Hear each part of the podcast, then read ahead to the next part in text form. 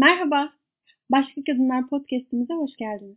Bu bölümümüzün adı Edebiyat Tarihinden Seslenen Karakterler, Penelope ve Madama Butterfly. Konuştuğumuz zaman korkarız, sesimiz duyulmayacak diye, sözümüz küçümsenecek diye. Ama sustuğumuz zaman da korkarız. Öyleyse konuşalım, daha iyi. Audre Lorde. yirminci yüzyılın sonlarında dünyada yeniden yükselen özgürlük ve eşitlik hareketlerinde büyük bir ivme yakalayan kadın hareketi, kadının her alanda yaşadığı eşitsizliği gözler önüne serer. Feminist eleştiriyle tarihin ve edebiyatın yeniden gözden geçirilmesi için dirençli okumalar başlar. Edebiyat eserlerinde kadının ele alınış biçimi ve varlığı, aslında neredeyse yokluğu, bu dirençli okumaları zorunlu kılmıştır. Kadını eserlerde ait olduğu satırlara geri koymak için çalışmalar başlar. Eril dilin ördüğü kimlikler sökülerek kadınlık deneyimlerini görünür kılan yeni kimlikler dokunmaktadır artık. Tarih boyunca görmezden gelinen kadın, kendi kadınlık deneyimleriyle, kendi sesi, kendi sözü ve kendi eylemiyle asırlar boyu kendinden esirgenen satırlara tek tek, ince ince, ilmek ilmek işlenmektedir. Revizyonist kadın yazarlar, yaşadıkları zamanın tüm olumsuz şartlarına rağmen meydan okuyan, haykıran, var olmak, görünür olmak için çabalayan tüm kadınları, kadınlara sanki onlara ait değilmiş gibi sunulan tarihi, sanki hiç var olmamışlar, hiç yaşamamışlar, sanki bu dünyanın nüfusunun yarısını oluşturmuyorlarmış gibi sunulan tarihi değiştirmek ve kadınlara sahip oldukları geçmişi iade etmek isterler. Dünya çapında bilinen kült eserler ve çocukluktan itibaren büyüklerimizin tatlı tınılarla geceler boyu kulaklarımıza fısıldadığı masallar tekrar tekrar okunur. Doğduğumuz andan itibaren zihnimize işleyen, nereden nasıl geldiğini anlayamadan, sorgulamadan içselleştirdiğimiz ve meşrulaştırdığımız tüm klişeleri o dilden dile dolaşan metinlerin içinden bulup çıkarırlar ve bu döngüyü kırmak, bu inşayı durdurmak ve döndürmek için tüm o masallar, destanlar ve kült edebi metinler yeniden yeniden kurgulanır.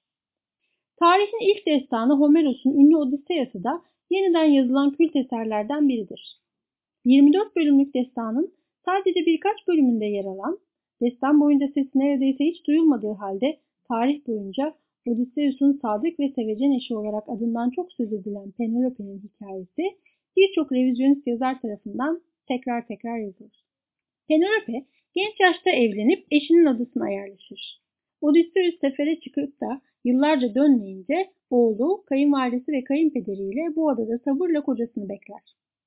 Odysseus'un artık gelmeyecek olduğunu düşünerek beklemekten vazgeçmesini isteyen ısrarlı koca adaylarından birine varmamak için yıllarca direnir. Ve bu davranışıyla Penelope, tarih boyunca ataerkil düzenin aradığı ideal gelin, sadık eş ve vefa örneği olarak kabul edilir. Penelope'nin yeniden yazılmasının sebebi de tam olarak budur. Kanadalı yazar, şair ve eleştirmen Margaret Atwood, bu büyük destanın karanlıkta kalan dişil yanına Penelope isimli kitabıyla can verir. Tıpkı Penelope'nin eşinden ayrı kaldığı yıllar boyunca atmaca gibi başını bekleyen damat adaylarından kurtulmak için bitmesini bahane gösterdiği ve bitmesin diye gündüzleri ustalıkla dokuyup geceleri gizlice söktüğü kefen kumaşı gibi, Atwood da destandan Penelope ile ilgili satırları ustalıkla çeker ve yeniden harf harf dokuyarak sese, söze dönüştürür. Sadık eş ve vefa örneği olmanın, ders çıkarılan bir efsane olmanın ne demek olduğunu sorgular, sorgulatır. Örnek anne ve örnek eş kabul edilerek tarih boyunca kadınların erkekler tarafından Penelope ile kıyaslanarak eleştirilmelerine gösterdiği tepkisini kalemiyle nakış gibi işler. "Beni örnek almayın diye haykırmak isterim kulağınızın dibinde," diye seslendirir Atwood Penelope'nin hislerini. "Dilimi tuttum. Ağzımı açsam bile ona övgüler düzmekle kaldım. Kafa tutmadım. Olmadık sorular sormadım. Ötesini kurcalamadım. O günlerde mutlu sonlar isterdim. Mutlu sonlara ulaşmanın en iyi yolu doğru kapıları kilitli tutmak ve cinler geldiğinde uykuya dalmaktır." Kendi kendisini yazıya döken, böylece sonsuzlukta iz bırakmaya çalışan kişinin neleri nasıl anlattığı kadar, neleri anlatmadığı, anlatamadığı, yani sessizlikleri de önemlidir. Ve bu sessizlikler özellikle kadınların yaşam öykülerinde sıklıkla çok önemli bir detayı saklamaktadır. Gerçeği yazmanın tek yolunun yazdıklarını kimsenin okumayacağını varsaymak olduğunu düşünen Margaret Atwood, tarihin kadınlarla ilgili bu hafızasızlığına kafa tutar. Eylemleri görülmeyen, sesi duyulmayan kadını tarihin sayfalarına yeniden yerleştirmek istemektedir ve kadınların kendi tarihlerini değiştirmelerine kendi kaleminin ustalığı ve şeffaflığıyla aracılık eder. Bu değişimi gerçekleştirmek o kadar da kolay değildir ama denenmelidir. İşte tam da böyle Atwood'un Penelope'nin sesinden haykırışı gibi Erendiz Atasü de Madame Butterfly'in sesiyle kendine biçilen role isyan eder. Yeter! Yeter bunca zamanda söylencede rol aldığım. Artık oyundan çıkıyorum. Puccini'nin ünlü operası Madame Butterfly bin dokuz yüz dört yılında yazılmış ve yüz yılı aşkın süredir binlerce kez dünyanın her yerinde izleyiciyle buluşmuştur. Giuseppe Giacosa'nın kaleme aldığı Madame Butterfly, gürültüler ve ışıltılar dünyası Amerika'dan gelen yakışıklı teğmen Pinkerton ile bu teğmenin görev icabı geldiği sessizlik ve gölgeler ülkesinin inci çiçeği kadar beyaz ve narin, çiğ tanesi kadar duru ve saydam, bahar esintisine boyun eğmiş söğüt dalı kadar uysal ve güzel Japon geisha Cio-Cio-San'ın nasıl kaçınılmaz bir şekilde birlikte oluşlarını anlatır. Bu masalsı aşk, teğmenin görevinin tamamlanıp memleketine dönmesiyle acı bir ayrılıkla biter. Geri döneceğine dair sözler vererek uzaklaşan teğmen, gemisine biner binmez o masalsı dünyadan gözünü ve ruhunu çeker ve ufuktaki gerçek dünyasına, evine ve evliliğine doğru yol alır. Kalbi ayrılık acısıyla yanan kanadı kırık Madame Butterfly ise bir gün sevdiği adamın döneceğine dair umudu ve karnında büyümekte olan küçük Bay Pinkerton ile aşkı uğruna tüm geleneklerine karşı gelerek herkesin tepkisini çektiği ülkesinde kala kalır.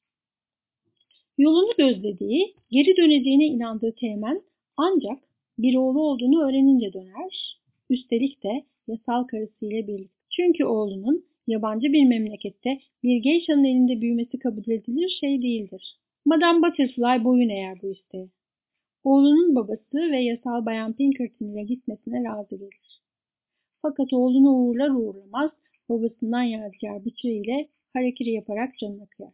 Erendiz Atasü bu sessiz boyun eğiş ve sessiz gidişe razı gelmez. Güçlü yorumuyla ses verir Madame Butterfly'a. Ölürken ölümümün bir işe yarayacağını sanmıştım.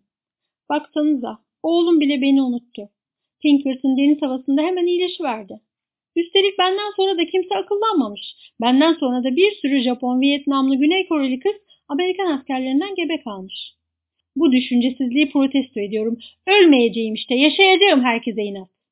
Atasü, Madame Butterfly'in yazgısını değiştiremez. Ve öykünün sonunda yine babasından yadigar bıçakla bir kez daha canına kıyar Madame Butterfly. Ancak bu kez gidişi yıllar boyu sahnede tekrar tekrar gösterilen gidişinden farklıdır. Ölümünden kimsenin ders almamış olduğunu görmek onu çok üzmüştür ve ölmemek için dirense de yaşamasının da bir anlamını bulamamıştır. Ölmeyi reddettiği için alıkonulduğu hastane hücresinde yaşadıklarını düşünme, sorgulama fırsatı bulur. Ve ne yaparsa yapsın yazgısını değiştiremeyeceğini fark etmiş olmanın hüznüyle kabul eder ona biçilen rolü yeniden oynamayı. Ama bir farkla. Özür dilerim. Canınızı sıktım. Yeniden söylenceye dönmeye, rolümü üstlenmeye karar verdim. Yalnız küçük bir sorun var. Söylencenizde ufak bir değişiklik yapmak zorundasınız. Aşkımı yitirdiğimden kıymıyorum canıma. O seksen yıl önce de kaldı. Dünya yirminci yüzyıldan yirmi birinci yüzyıla dönerken ağır ağır başka bir nedenle hareket yapacağım. Kendimi yitirdiğim için öleceğim.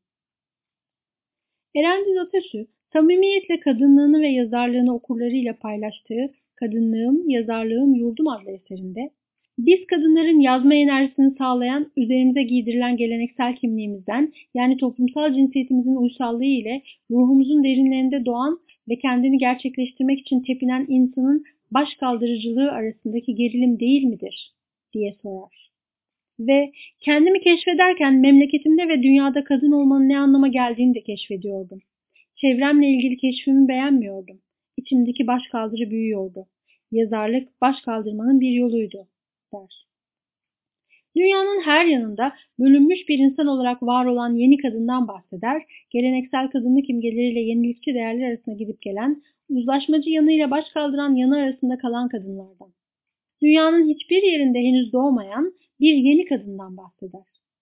Doğumun sancılarıyla kıvranan, kuşaklarca suskun kalmış kadınlardan.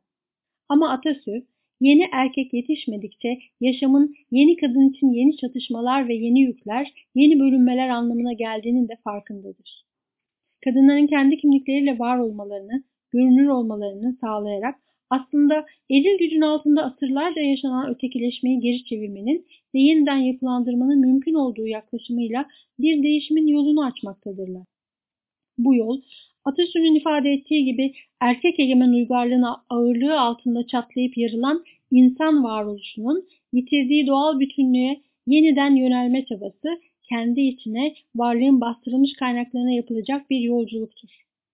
Bu yolculukta alınacak yol, kadın yazarlar kadar erkek yazarların da önlerinde uzanıp gitmektedir.